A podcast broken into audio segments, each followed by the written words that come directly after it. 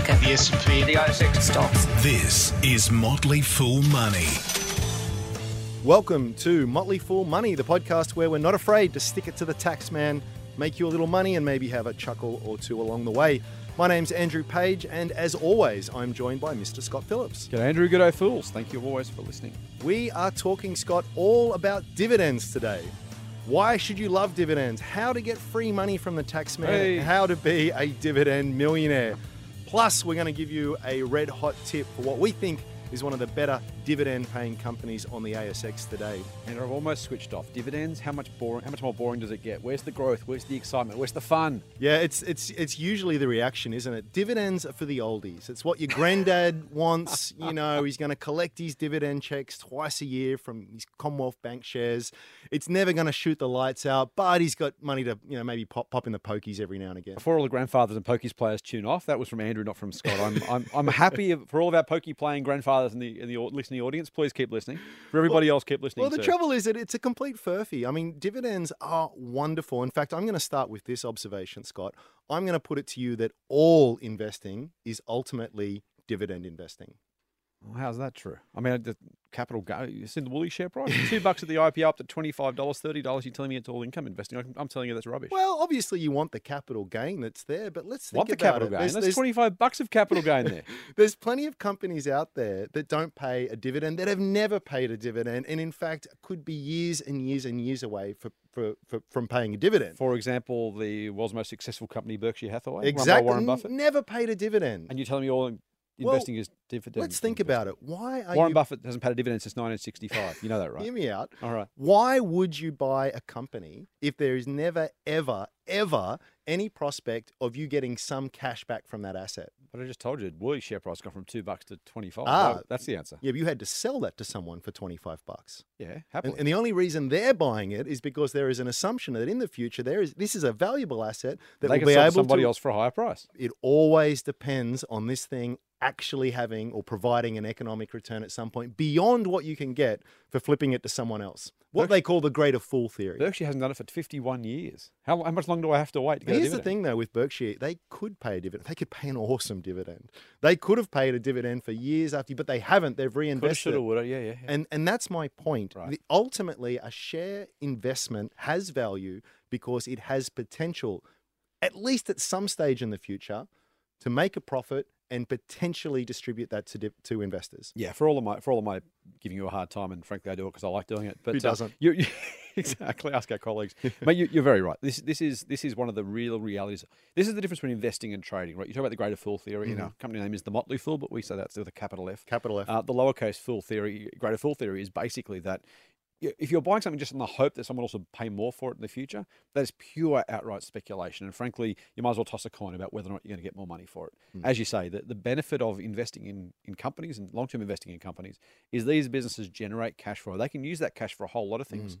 But at the end of the day, if you own that business, it's only worth to you the money you can get from it. And that should be always, at least inherently, if not absolutely explicitly, Hmm. a multiple of its future dividends that are going to come through to your bank account. That's right. You, you buy a company because of its in, its inherent worth, not because you think that you'll be able to flick it to someone else. Let me give you some more reasons as to why you should love dividends.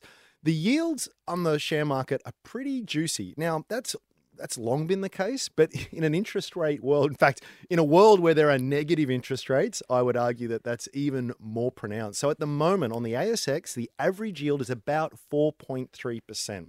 And within that, there are some really nice ones. You've got Telstra at 5.2%. You've got banks sort of around the 5 and 6% mark. Now, compared to the 2.5%, 3% I'm getting in term deposits, that is a really wonderful yield. Mate, there's people getting 10, 15, 20% capital gains. How can I get excited about 4 or 5% dividend? Ah, well, it's, see, it, we'll come back to that point, in fact. We'll come back because there is a lot to sort of Stay tuned, listeners. It gets more exciting from here. So not only are you getting a very good yield, that is the the percentage that dividend represents on your investment. Quasi interest rate, right? It's quasi interest rate. You know, the higher the better, all else being equal.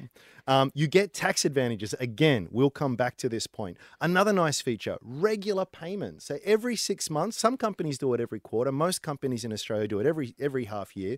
You're getting a payment and you're getting that cash in the bank, direct credit. And one of the things I like about it the best is it's independent of market sentiment. Well, hang on. Independent of market sentiment. Can you throw some more jargon at me? Well, Give me some betas and some alphas and some something else. Some Greek Deltas? be- Oh, yeah. Deltas are good. Deltas are Okay. good. Well, look. So, so uh, your shares are worth whatever someone else is prepared to pay for it. No. Sometimes Mr. Market's in a good view, in a good mood. Sometimes he's in a bad mood.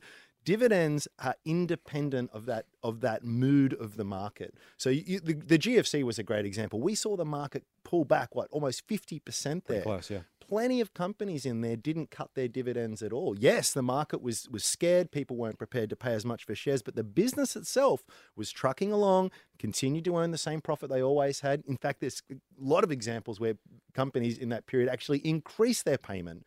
And you got that, and it's not dependent on the market being in a good mood.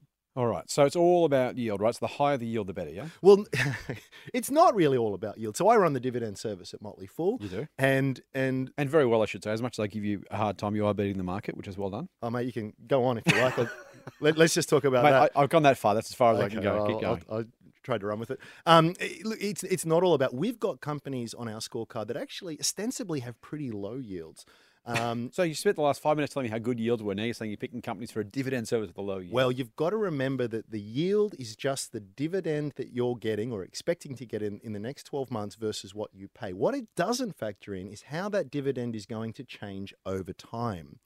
So, I'm going to give you some examples. Let's look at something like Seek, the employment website. It's been listed on the market for a while. It's offering you a 2% yield. It's always offered a very, very low yield.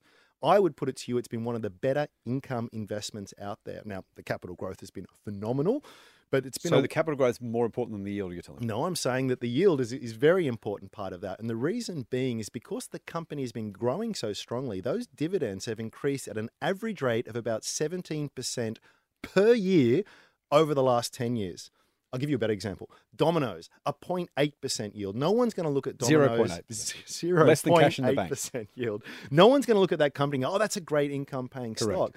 Now, over the last decade, it's been a phenomenal income paying stock. It's been a phenomenal stock, full stop. But those dividends have increased by about 19% per year on average. So, put that another way, the amount of dividends that that company is paying has increased about fivefold over the last decade. So if I'd bought Domino's 10 years ago and I got 100 bucks in dividends, I'm getting 500 bucks a year now. Today, you are. Yes, you are. So Pretty good deal. It's been incredible. Same with CSL, same with Flight Centre. The list goes on. In fact, the danger is, as, as, as obviously as an income investor, you've got to look at yield. And as I said before, all else being equal, the higher the better.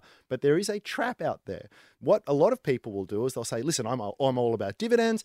Give me a nice juicy dividend." That they go and you know maybe they've got a bit of software. They use their broker's website and they find a company that's offering a 10% yield. Do you remember earlier this year, BHP, one of the biggest blue chip companies out there, was offering investors a 10% yield? Well, wasn't really offering 10%. Was Well, it? this is the problem. Usually, the figure that you're seeing quoted out there is based on last year's dividends divided by the current share price. Now, you and I both know the market can be a little bit skittish at times, not the most rational uh, thing out there.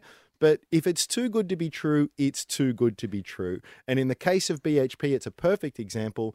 The quoted yield was 10%. Lo and behold, they turned around and they cut the dividend. So if you're seeing a company with a yield that just looks way too high to be reasonable, chances are it is. And it's telling you that the market does not expect those dividends to be. Um, to be maintained in the future. the share price also fell, as I recall. Motley Fool Money.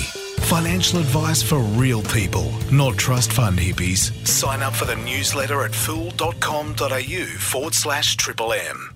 Even better, my favourite, favourite thing about dividends is I get to stick it to the taxman. Well, so this is this is phenomenal. Who doesn't love to you know get one over the ATO? I'm a big fan. Unle- unless, unless the ATO are listening, in which case I pay every cent of tax I'm obliged to, I promise. So uh, some people won't know this. You, you can actually. So what? Let, let's go right back into the eighties, and th- this is. So I'm when you were I'm you're hearing- about thirty then, were Oh, you, Scott? be nice. I'm hearing synth pop. I'm seeing, you know, Acid wash jeans. acid wash jeans, glow, everything. Well, it was a time when Paul Keating and Bob Hawke were around, and they introduced this thing called the imputation system, dividend franking. jeez. It's really simple. Way to, way to keep listeners. I look, I, look. you know, politics aside, I think Keating was dead right here. He said it's unfair Mm-hmm. for investors to pay tax on their dividends, or at least the full amount of tax on their Why shouldn't dividends. I pay tax on them? well, it's all about surely. it's about double taxation. So a company earns some money, they pay company tax on that, they distribute that back to the owners of the business, and then you you have to pay tax on that post-tax earnings again. Right. The ATO was getting two bites of the cherry. So what happened? So he said, well, that's unfair. Let's account for the tax that's already paid. So when you have a fully franked dividend, 30% of the tax has, as according to the ATO at least, has already been paid. Nice. So I get a hundred bucks worth of rent. Yep. I've got to pay my agent's commission. I've got to pay for repairs and maintenance. So I end up with what, 50, 60 bucks left over after that? And if I'm getting bank interest, I'm getting like, what, 1% or something ridiculous, and I'm paying Right. 30% tax on that. Yeah. No, no, you're paying the full amount of your personal tax on that. But if I get pay, if I get a dividend, So let's say you get a dividend. Right. And this is a rough rule of thumb. And let's say that your personal tax, and this will be the case for a lot of people in, in retirement, superannuation, you're actually not paying any tax at the moment. You actually get a credit back. You actually get money from the tax office. Now, let's say it'd be nice to get a phone call from the ATO for once saying, "I'd like you, I'd like to We're give you give money you some back," money. rather than rather than hey, you owe us some more money. Uh, look, it's a good problem to have. As we've talked about before, the more tax we pay, the happier we should be. This is true. Here's the other thing. Let's say I'm Jamie Packer. Let's say I'm the richest, you know, I'm, I'm just super rich. The fact is, even if I'm on the absolute highest rate of tax, I'm probably only paying about 17%, again, roughly speaking, 17% tax on my dividends because the, the company that's distributed those dividends has already paid 30%. Right. So effectively, I'm 30% better off getting dividends than I would be getting bank interest or rent. Yep. So the way to standardize this is is to what they call gross up the dividend. So what you basically do is divide your dividend yield by about 0.7, one minus the company tax rate. Um, so basically, if, if you're on a if you're getting a seven percent yield, fully franked, on a pre-tax basis, that's actually ten percent. So it's kind of the equivalent. If I think about how much how much dividend income would I need, what yield would I need, if I want to compare that to rent or to bank bank interest, Got to factor that in. up. You've got to factor that in, and the easiest way to do it is just divide your yield by 0.7. And ma- uh, in other words, multiply it by about 1.4 times. And it's almost always the case you've already talked about the fact that the average ASX yield is 4.3%, which kills rent and it kills interest. Yep. But that 4.3 is probably closer to 6%. Yep. If I include franking credits. And you should. That's a good deal. That's not bad, is it? We should, we should be in this dividend investing. You should run a newsletter. I should. Called Motley Fool Dividend Investor. That's what you should do. Well, it's also why we've got to get out of this thinking that divvies is just for the oldies. You know, dividends are incre- in fact, we did promise how could you be a dividend millionaire? So let's say you're 20. Let's say you've got a long time to go to retirement. How do you know I'm not 20? I'm going to take a wild stab in the dark. You are not 20. I've, I've, I've heard the music you listen to, mate. Oh, fair enough. Yeah. Give, me- give me, give me. A, I'll, I'll let you run with this. I'm 20. Right, let's go. Okay, I'm going to Okay. assume you're 20. All right. And let's say that Those you you want you buy a mix of income stocks. Yes. In fact, actually, let's make it easier. Let's just say you buy the index. You buy the all ordinaries. Okay, done. Let's say that you did this um, over the last decade or so. Mhm. Now you would have got a 13% return. That's that's total, by the way. Jeez. We've had a 1.3% GFC a year.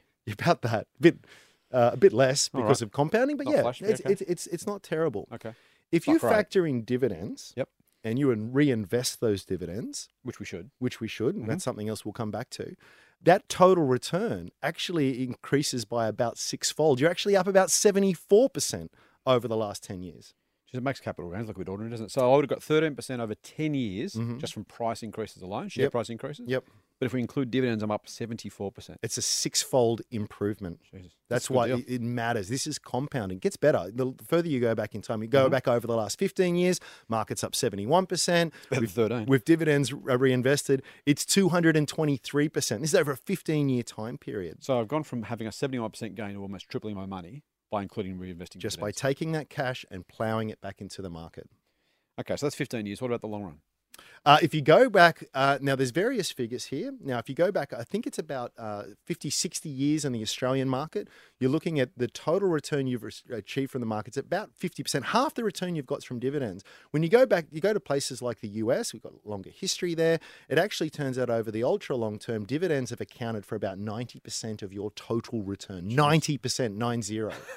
And that's compounding. That's, compounding. If you take dividends out, and the US pays typically much lower yields than what we pay, what we receive here. True.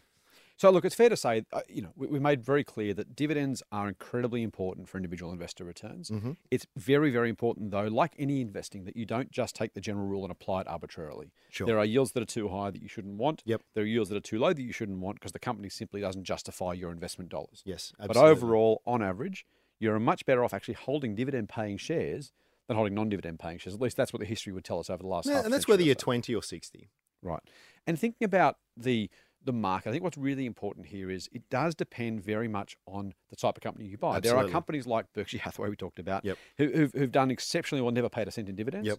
And frankly, there are companies that have paid dividends that are still giving you a negative return because the fundamental business is actually pretty crap Yep. and hasn't justified your investment dollars, your faith in the company. So Absolutely. I, I think uh, you know it, it's it's important to say this. There's two components to the story. Firstly, dividends matter and they mm. matter a lot. And Yep. quite frankly, the better the quality of business, the better the chance they're going to pay a dividend because Yeah. they're going to have been in business for a while. They're good, successful, quality businesses, often with more cash than they know what to do with. Yeah. On the flip side, a smaller business, a newer business, a business in a high I say high reinvestment sounds like a bit of jargon, and it is a business that can use some of the cash and actually generate big growth Yep. by keeping the money rather than paying it out to your eye. Yeah. That's also worth doing. But it's about which companies you buy, and frankly, generally speaking, if your portfolio has a good smattering of dividend-paying stocks, you're probably going to do better on average than not having them at Well, all. that's that's the Seek story as well. You know, this is a company that's been in an ultra growth phase, and why has it paid out so much in dividends? Because it's just a very capital light business. Real, the economics are really attractive. They can grow and pay out a whole bunch of their profit as well. And here's a, here's part of the secret: a company that has those qualities, even if the yield is low,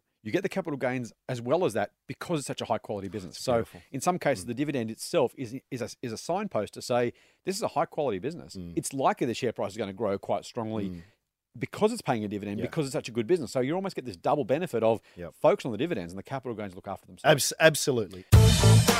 Get more Motley Fool money advice at fool.com.au forward slash triple M. Andrew, you promised our listeners one top income stock they can buy today. Yeah, look, I think we've got a good one here. This is one that if you're new to investing and and you're particularly interested in income investing or dividend investing, we think this is a great one. People are going to know about the banks, they're going to know about Telstra, and there's definitely merit there. But I wanted to talk about a little company. In fact, I think it's the second oldest listed company on the ASX. It is indeed. The company we're talking about is Soul Pattinson's. The chemist. Well, they were originally a chemist back in 1880, whatever it was. Right. um, but But, they- but they're they- still around now, right? well, you, you mentioned you mentioned Berkshire Hathaway. They're kind of the Aussie version of Berkshire Hathaway. They're an investment conglomerate. Right. These guys own a very big chunk of TPG. Our listeners will be familiar with. They own a very big chunk of API, which owns the Priceline um, Chemist. Mm-hmm. They own a whole smattering of businesses. Sixty percent of a coal miner. A col- the new, New Brickworks. Hope, yep, Brickworks as well, a huge amount, and and they've been doing this for a long time. In fact, the people running the business, it's the fourth generation, um, Over more than a century. Right? over that's, that's more serious tenure. than a century. Now you look at it, and it doesn't. Again, the share price growth has been okay. Um, it's not terrible, but the dividends have been phenomenal over the last decade. These guys have increased their dividend at an average rate of more than eleven percent per year. Get this, Scott. Over 113 years, the company has never missed a dividend payment including the Great Depression. including the depression, the including the GFC. Including the Asian financial crisis, the tech wreck, a couple of Gulf wars, you name it. Now, you made a good point there, and I won't, I won't labour the point, but you said they've increased the dividend at a rate of 11% a year. That's a really important one for most listeners to think about. If you get Yeah. bank interest, if you put a term deposit away for 10 years, Yep. you'll get the same interest every single year. Mm. In this case, though, if you buy shares in a company that's actually growing its profits, you'll get a dividend, but that dividend's likely to grow strongly. You talked about Domino's, you talked about others. Yep. Again, in Soul Pat's case, the business is growing, the dividends are growing, not only getting a nice starting yield, Yep. that yield is probably going to either stay steady or go up most years Yep. and give you an even better return than you were getting when you started. And it's fully franked. And here's the cool thing about Soul Pats, by the way. Over the last one, three, five, 10, and 15 years, it's beating the market. Yeah. So you talk about compound returns, you talk about businesses that take dividend potential and turn those into capital gains and total returns. Soul Pats sounds like a pretty boring business, right? It's an. Yeah. investment conglomerate that owns bits of other businesses. I, you know, most people say, I want something sexier. I want something that's going to give me good gains. Yep. Well, tell you what, if you can compound at better than the market rate for 15 years, you're going to turn those into very, very good gains. Well, Soul Pats, Washington H. Soul Pattinson, to give it its full name. The code is ASXSOL, Sierra Oscar Lima, for those who've been in the Army. Uh, that is a company we both think is very well worth your money. Yeah, check it out. Well, Scott, that just about wraps it up. I hope you've enjoyed listening us listening to us rant about dividends. It's something we're passionate about. We think you should be passionate about it too. Uh, as always, we'll be back next week with another dose of foolish insight. Uh, remember too that you can uh, subscribe to this podcast through iTunes or your favorite Android podcast app, uh, uh, and of course, you can go to triplem.com.au forward slash podcasts. Until next time, full on. Fool on. The Motley Fool and people appearing in this program may have positions in the companies mentioned. General advice only. Please speak to your financial professional to understand how it may pertain to your situation. Subscribe to the free newsletter at fool.com.au forward slash triple M. The Motley Fool operates under Financial Services Licence 400691.